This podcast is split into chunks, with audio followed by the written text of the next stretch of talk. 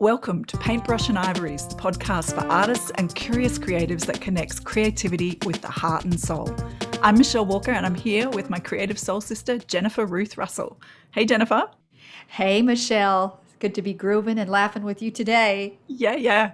So today's topic is all about the arc of creativity. So, what's our creative process? And one of the things that I was really interested in talking to you about this is because I want to know what's the difference between your creative process as a musician, a, so- a singer songwriter, because mm. I, as a painter and a jeweler, I have almost completely different creative processes between those two. So I think it's kind of fun to explore that and also our thinking around the creative process. So I'd love oh, to love ask, that. yeah. So I'd love to ask you, how about you lead us off and start to seed us with some of the thoughts that you have around your creative process? The creative process to me ha- needs a lot of space, mostly being available in everyday things. Um, I think everybody can relate to this as an artist that you can take a spark from anything, but it has to hit you in a certain way, and it has to hit me in a certain way. Yep. Um, a lot of my songs actually are the documentation of spiritual journey, uh, what mm. I'm learning. Maybe I read a passage that just lights me on fire, and in order for me to really get it in my cells and in my knowing, because I think you know you first hear something and excites you, and I want to know more about that. I want it to become part of me. I want to have it part of my knowing, so it's not something outside of me. It's absolutely something that's finally embodied, you know, in my body. So um, it you uh, many times it starts with a passage. And that's why I used to call what I what I write is our, our songs and prayers, you know, meditations, because they seem to always come from a spiritual process for me. So that's where I start. Do you want me to go through the whole process? I think I would like to hear about your starting too at this point. Yeah, I'd love to jump in. So I really need to answer that in several parts when I'm painting, I love that I've got different ways of starting even within a painting. So sometimes, if it's just purely for me and I'm exploring a new set of ideas or a new set of stimulus or even just marks, different marks that I want to try and make, I will just go with a total sort of exploration attitude to the canvas. I'll get some things set up. I usually decide on a palette. So I decide what colors I want to use and I go with a kind of a childlike curiosity about oh what does this look like and how do i do i like this and you know so there's all that total interest in what what happens when i do this and Jennifer and I were on Zoom so she can see me waving my arms around while I'm talking because I'm making the marks on the canvas as I speak. Um, but, dear listeners, you can't see that. So I guess the other side of that with the painting is that I have had the joy and honor of painting three of Jennifer's book covers. And that has been a wonderful experience. But that creative process is something completely different. So I go with a high degree of intention. I know what the topic is that Jennifer's covering within her book. And I actually say a meditation and I paint words into the canvas that represent that topic for Jennifer. I begin the painting around the imagery that Jennifer and I have spoken about. So that is a very intentional process when I've had that joy of doing book covers for Jennifer's three books. And we'll put a link to her three books in the show notes. But it's a very different process for me when I've been commissioned for for doing something compared to if I'm just launching on a play date, if you like, with the canvas. And then the jewelry is something different again. Jewelry is a bit more intentional, probably a bit more like a commission piece, but I'm commissioning myself because there is a bit of play, but it's not quite the same. So mm. there's some thoughts, there's some responses to that question. You talked about being available, available to the creative process. I love that idea. Tell me some more about that. Wow, that's been one of my mantras lately uh, to be available. In fact, I, I, that's one of my mantras now is to make myself available. Uh, I am available because I find that if I'm available for that perfect divine idea, which is a spark of creativity, you could call it either or, it's like the best ideas come through. And I was feeling into what I was going to be doing this weekend with uh, Sanctuary, which is a healing meditation a gathering that I do once a month on the fourth Sunday.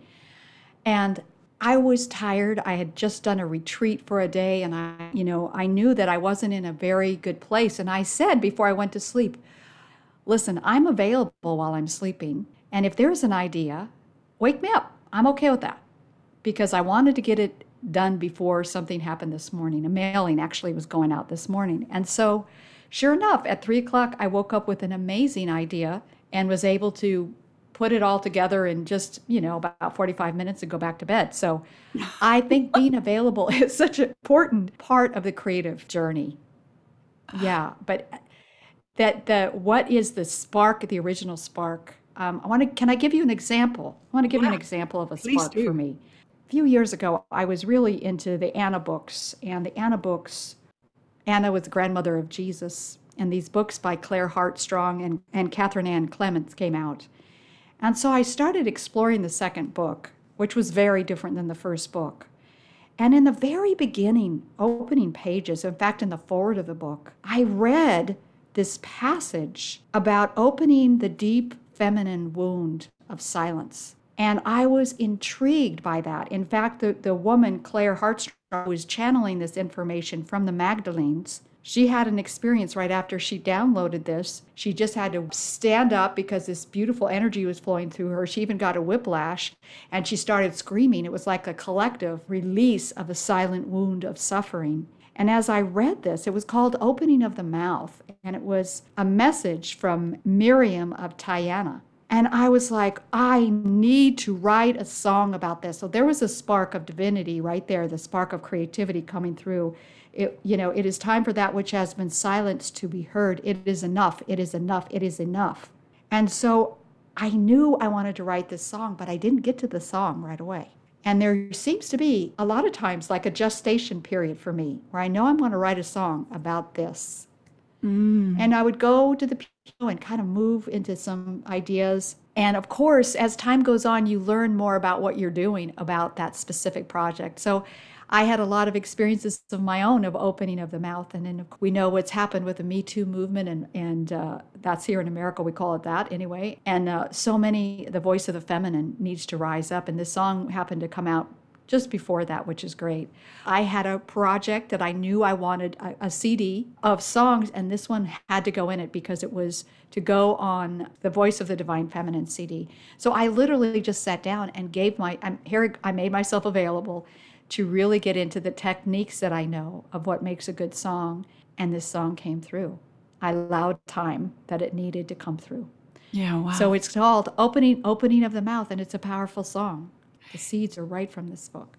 So you get inspiration from reading passages and you you know I love that idea of the writing of the song and then the singing of the song helps you spiritually embed that lesson into your bones if you like.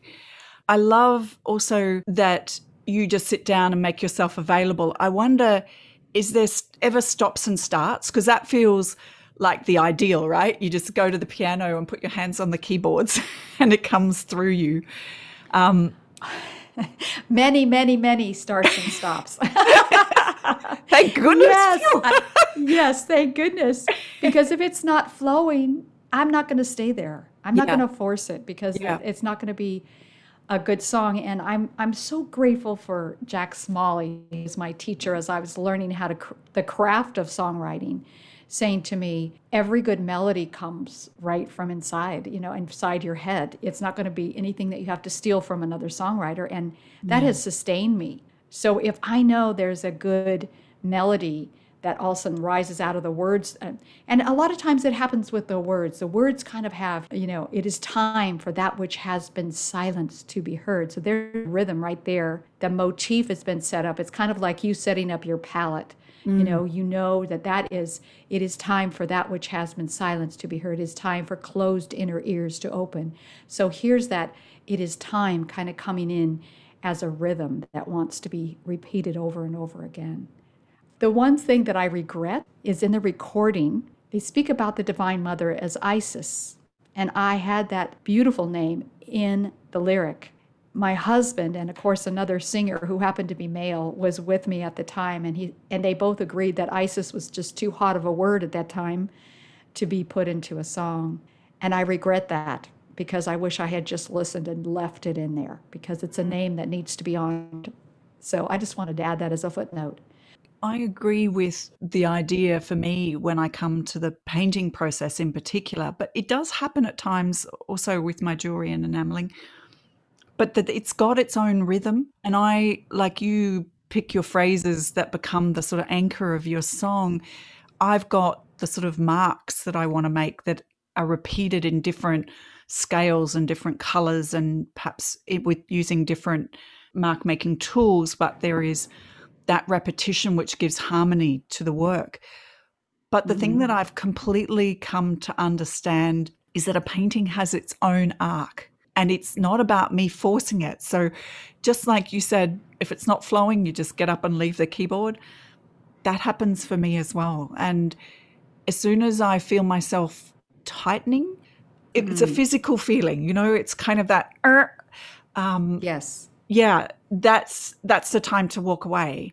And it doesn't matter if I've still got paint on my palette, I'll just grab some paper or tissue paper and just you know use up all that paint somewhere else that I can use in another um, in another way as collage material, for example. So I don't have a sense of oh I've got to keep going, but I I do have more so these days. I have a lot more of a conversation with my painting. What does it need? Mm, what do you that. need? It's it is while it's of me, it, it's not only about me. So there's actually almost a separate entity to the work that I've come mm-hmm. to respect and honor. And that seems to work really well. And I know that sounds a bit, maybe a bit loopy, that people would say, What? You talk to your painting? Your painting talks to you?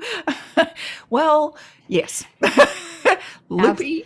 It's a living, breathing thing. I love that. And so, what are the kind of answers that that you hear back? Sometimes it's about just getting, actually, sometimes it's just about not now that's the answer. Mm-hmm. Don't keep going. Not mm-hmm. now. Don't, whatever you're about to do, not now. That's not what we want. And, you know, I know I've spoken in a previous episode at some point that there was a couple of paintings that sat on my wall. I painted them. I took them, left them for six months. I took them another bevy of steps forward and then got sort of stopped again. I was going to say stuck, but I've come to understand it's not about stuck. And initially, I used to think of it as being stuck because I didn't know what to do next. You know, like I, I it was actually a bit of self criticism that oh, I don't, I don't understand what I'm supposed to do next, and I'm not. Therefore, there's something about my painting practice that's not good enough. But I actually don't use that word anymore. I've just accepted that it's not progressing. That particular painting doesn't mm-hmm. need to go anywhere right now. And it's almost like I need to go off and do five other paintings or 15 other paintings and come back yes. with something. I come back with a gift from that journey that I bring to the painting. And the one that I'm thinking of that I've just, you know, I finished um, a handful of weeks ago called Poems of Rust and Water, which was all about the drought that we had here on the farm. I adore it. It's my latest work. I always fall in love with my very latest work. I still love all my others, but my most favorite child is the one I've just produced. I'm utterly, utterly, you know, in love with it. And that's where I know it's finished as well. That there's this kind of complete um, love affair with the work that I adore it. Yes. There's nothing I would add to it and nothing I want to take away. I love that. So that arc for me is very non-linear. Is that for you? Yes. Same? Yes, absolutely. It feels like a pregnant pause. You know, it feels like that place of, you know, this thing is moving in you. You know that it wants to be birthed. It's something that's coming forth, but it's not quite ready yet. Just like I've learned to, to be patient with the recording process because it always takes three times longer than you think it's going to take. And when I finally surrendered, like, okay, this is just going to be what it's going to be, it's going to take this long and I always love going and looking at nature. You know, nature, it finds a way to deal with the droughts, it, it finds a way to deal with um, too much rain. You know, it, it, it has a way of being just in the moment. So, those moments of taking a pregnant pause, or we could say surrendering to the process, means that it's not quite ready yet. It's there's something that needs to happen, especially to me. Yeah there's something else that I need to know. It's almost like there's not enough information that has been gathered Yep. for this to completely reveal itself. Of course, a lot of that information is emotional information. It, it's like a, a knowing uh, in my body or in my, my heart that hasn't quite developed yet. It's that beautiful place of just being okay with the spaciousness. You know, I call it the spaciousness of grace, just allowing it to, to be okay. And that's what makes deadlines sometimes helpful and sometimes not. Oh, I was just going to say that exact same point is I need to create a lot of space between me and a deadline because I know that that time pressure will constrict me and make me feel oh, it'll bounce me out of the flow basically mm-hmm. that's that's the thing Yeah. I, I can come into the flow when i don't have those pressures and i'd really like to talk about the flow because for me that's a crucial part of the whole creative process and creative arc. And something i utterly adore you know that i'm in my studio and ian will knock on the door and say you coming over for lunch? And i'll go yep i'll be there in five minutes. And he'll pop his head in an hour later and say, "I'm off into the paddock now," and I, I, won't have put down my tools because I'll actually have lost consciousness about linear time.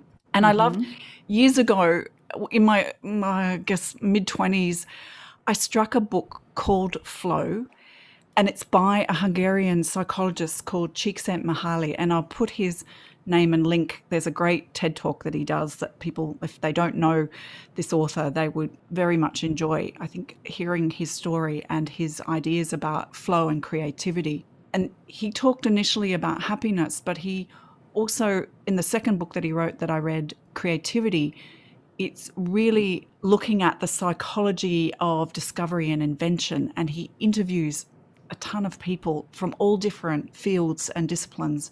And it's such an interesting read because, you know, although there are some poets and artists in there, you realize what a universal experience this state of flow is. And one of mm-hmm. the things that really can shut down flow is distractions. And you talked about Oh being God. available, you know, and that's that's the expansiveness of time, isn't it? And consciousness. Mm-hmm. You're expanding yourself consciously to be available for the spark to come in. I want to do a quick quote by Csikszentmihalyi because this kind of landed for me. The best moments in our lives are not the passive, receptive, relaxing times. The best moments usually occur if a person's body or mind is stretched to its limits in a voluntary effort to accomplish something difficult and worthwhile. And that for me sums up every bit of creativity. Oh, I love that. Yeah. It reminds me a little bit of Rollo May saying, you know, that you get agitated before you're really your best creative self. Um, you know, I've, I've experienced that too. Agitated. I love that word agitated. I, I would consider it kind of creative restlessness, would be my take mm-hmm. on that. You know, there's something that needs to come out. Is that what you mean by mm-hmm. agitated? Absolutely. You know, you got to throw your brush across the room or you have to just bang on the piano like a three year old for a while. Right. it's like, yes, this thing wants to come forth, but it's not, it's not there. What does it need? What does it need? What do you need? What do you need? You know, yeah, Yeah. it's, it's like, I want, I want it to come, come out. I want it to be here, but it's not, it's, it's taking its sweet time. It knows its own path. I think mm-hmm. what I found useful in reading Csikszentmihalyi's book around flow was understanding what helps us get into flow and what can bounce us out. So that that one of distraction is really about turn off my phone. I have to take my phone in because I usually want to use it as a camera, but it's always on silent. And I've just recently discovered a functionality in my new phone that blocks all unknown caller numbers because I would get half a dozen calls during the day that were just spam. And I've found that so frustrating. So now, basically, if you're not in my address book, you don't get through. You have to leave a message. And that has been utterly wonderful for me because that sense of uh, lack of distraction is really important. And similarly, I can't listen to things often while I'm in the creative process. So I know a lot of my art friends listen to music or they um, you know, and they love their music or they have favorite podcasts that they play while they're painting. I can't. And apparently, there's some brain wiring that I have a particular type of brain that audio input actually distracts my brain process. I found that out from a brain scientist mm-hmm. at a conference once, which I thought was really interesting. So I need silence. So that, you know, distractions. I do too. I'm so glad you said that. Yeah. I'm so glad you said that. I do I do too. I need it to be silent. I don't want because it it's so distracting to me. My phone, you know, our our cell phones are a blessing, but they're also a curse because I think they're one of the biggest reasons people get out of the flow. Definitely. I think it's important for us to understand distractions can be on many levels.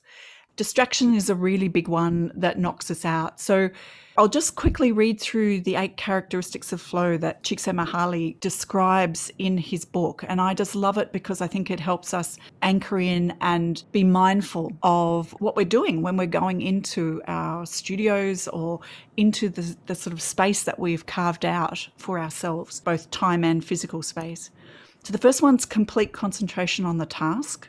So that the flip of that is being distracted. So that's sort of, I guess, where that fits in. Clarity of goals and reward in mind and immediate feedback. So that could be as small as just getting the next five minutes of painting done on my canvas. It's not about, I'm going to take this canvas and it's going to win awards. You know, it's not that kind of goals and reward. I think for me, it can be a lot more micro. The third one is transformation of time. And that is definitely a characteristic where time for me just warps. I can look at my clock and then I look back at my clock and an hour and a half has gone and I haven't really been conscious of it at all. And I adore, actually, really am quite addicted to that sense of timelessness, partly because I've got the whole time thing going on. I don't know if you've got a response to that, you know, the sort of falling away of linear time. Oh, it's one of my favorite places to be. Yes. And the other um, the other couple that he lists, the experience is intrinsically rewarding, which I really get, you know, and and that there is an effortlessness and ease with what we're doing when we're in the creative flow. So I do this and then I do that and then I try this and no, that doesn't work. So I go back here and what about this? And oh yeah, that works. And you know, so there's an effortlessness with that process. The other thing I love is this idea of the balance between challenge and skills. And I think that in my early days of painting, I was perhaps too lacking in confidence to really have that balance. Whereas now I feel like I've kind of got my groove going.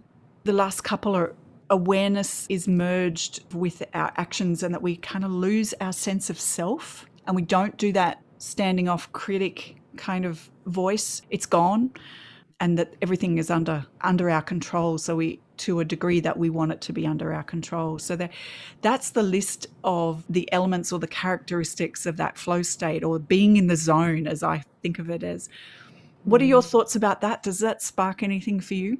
Oh, I love that list. Um, you know, the thing that sparked when you said effortlessness, I think that is changing, but as our thinking of we have to work hard at what would be valuable most artists, it is an effortless thing. It has taken me a long time to value that effortlessness because it was too easy. I needed to do something else instead of that. Because if it was a little difficult for me and it was a challenge for me, then it was more valuable. So I love that effortlessness and ease. And that's what I've been experienced with the new the light language songs that are flowing through me. It's just so effortless and I can't take it through the usual checklist of well did it do this? Did it do that? Is it in alignment with this and that and this? You know is it going to be a hit on the radio for instance? You know it's just like yeah i don't have to think about any of that anymore and it, it has freed me up to a whole nother level of effortlessness and ease. So i think if i would say anything to my former self about this which we say this often in this show is let the effortlessness be your true north you know mm. where mm. you need to be going? Because i can't tell you how long in my life i asked that question what am i supposed to be doing? You know what am i supposed to be doing with my life? And i know i all the while doing exactly what i was supposed to be doing. Yeah. Yes. Hallelujah. Mm-hmm. the other thing that i found in in my reading because i'm a bit of a positive psychology nerd and i i just i love brain science and i love um, you know how how our mindset and our mindfulness interacts with our creativity And I think you'll enjoy this. So I found from research that the personal trait of conscientiousness is positively correlated with being able to get into flow. So you who I know is super conscientious, you're a worker, you just keep at it. And this goes back to the thought and the conversation that we have had in uh, previous episodes where I was talking about, you know, the advice of just make, just make lots, make lots of work. It's that conscientiousness mm-hmm. that taught me how to get into the flow, which built my confidence, which now means mm. that I can go into the flow more easily. And I think there's something in that about the road to mastery, about making lots of work and that embodied experience that results from that, which comes with its own brand of personal ease and personal confidence that you've got a degree of control over the tools and the techniques that you're using. And the flip side of that, which I also found quite interesting, is that if you have a personal tendency for being anxious or uh, self critical, that's actually more likely to knock you out of flow. So it's another reason mm-hmm. to really work on the inner critic in a loving way and embracing the inner critic rather than letting the inner critic rule the roost, you know? So, you know, as you're talking, I'm thinking about that place within a performer. It, it, you know, to, to become a performer that can just do your thing without feeling conscious, because I took it as another way than maybe you meant it, but that self consciousness of somebody else watching you do what you do it's another level of skill. You know, it's another level of doing it over and over again so that it feels natural for someone else to be listening to you because it's it's a strange phenomenon that you're sitting here playing, you're doing your thing that you do, and someone is sitting there watching you and listening to what you're doing. Yeah. And it's a beautiful circle. But if you're stepping into that part of your mind that is watching instead of being in the moment, you're going to start getting nervous and start making mistakes. And those, of course, that makes for more like self consciousness, like, oh no, we're going down the rabbit hole. yeah, it's a bit of a vicious yeah. cycle, isn't it? Like it feeds itself that self awareness. And I think that, you know, that's actually one of the things that Csikszentmihalyi talks about is the lack of self consciousness and self-awareness when you're in the mm-hmm. flow state. And you know what you just talked about then in terms of the performer i think of that as unconsciously competent. So you're not thinking about your competencies you're just doing the thing. That awareness yes. and action just merges. How beautiful. To me the only way to get to that place too is to do it over and over and over again. And i'm really grateful that my mom, whenever, because she was a hostess of hostesses, she would love to have people over for dinner. And she would always say, okay, girls, play something, you know. So we, at, at a young age, were asked to perform. And that was such a gift I see now because it was just natural. It was just part yeah. of the gathering. Yep. Yep. I love that. Another distraction is time. We can use time as a distraction. You know, I've got to get this done. I only have half an hour to create. I think it's really important to become a master of time. In other words, tell time what you need it to be for you. Because you can absolutely create in a short amount of time, but do you really prefer to do that? Or would you rather have, you know, expansive of time? And I know when I started getting really serious about songwriting, I was a single mother taking care of a elementary kid, and I had to get him up for school every morning. So I would get up before he did, and that was my writing time. I really carved out a time that was my creative time. And there's something that happens when you do create a space and give yourself permission to be available that I think is really important. I just wanted to say that. So, time is not a distraction. I agree in that I have intentionally put out, I need this next 20 minutes to balloon out, to take in everything that I need to get done and to be incredibly productive without having to effort that and for it to just happen naturally. And it can actually happen. It's an interesting thing. You know, I, I, talk a lot about time with you as a friend, but also, you know, it's come up here on the podcast. It's still a skill I'm trying to master that sort of time bending, time warping, because it is very mm. possible. It's very rubbery. It is. The concept of linear time is is not useful necessarily. We're not constrained by this dimension of time and space. No. And you can really start manipulating time. And I, I'm doing that. I do it all the time. All the time. time bender. We're going to call you the time bender. All right. Well, it, what a lovely opportunity to chat to you about our arc of creativity. And I'm delighted, Jennifer, in our conversation to realize there's so many commonalities, even though you put your hands on the keyboards and I put my hands on brushes and paint, that there's so many things that we both share in how we go through and how we honor that process. Do you have any other last thoughts about what you want to share today on this topic about the arc of creativity? The only thing I want to say is learn your arc of creativity and honor it because yours is going to be so different than anyone else's. And it's important to honor the process, you know, not to try to rush yourself. I was just giving a piano lesson today, and the left hand was being lazy. And I said, Give that left hand all the attention she needs. You know, let her determine what the tempo is going to be because she's a little following a little bit behind. And I, I feel like I want to share that same sense of, you know, your arc of creativity. Uh, be gentle with the process because it is absolutely a very uh, beautiful thing to honor what you need to create. To me, it is of ultimate importance to listen to that.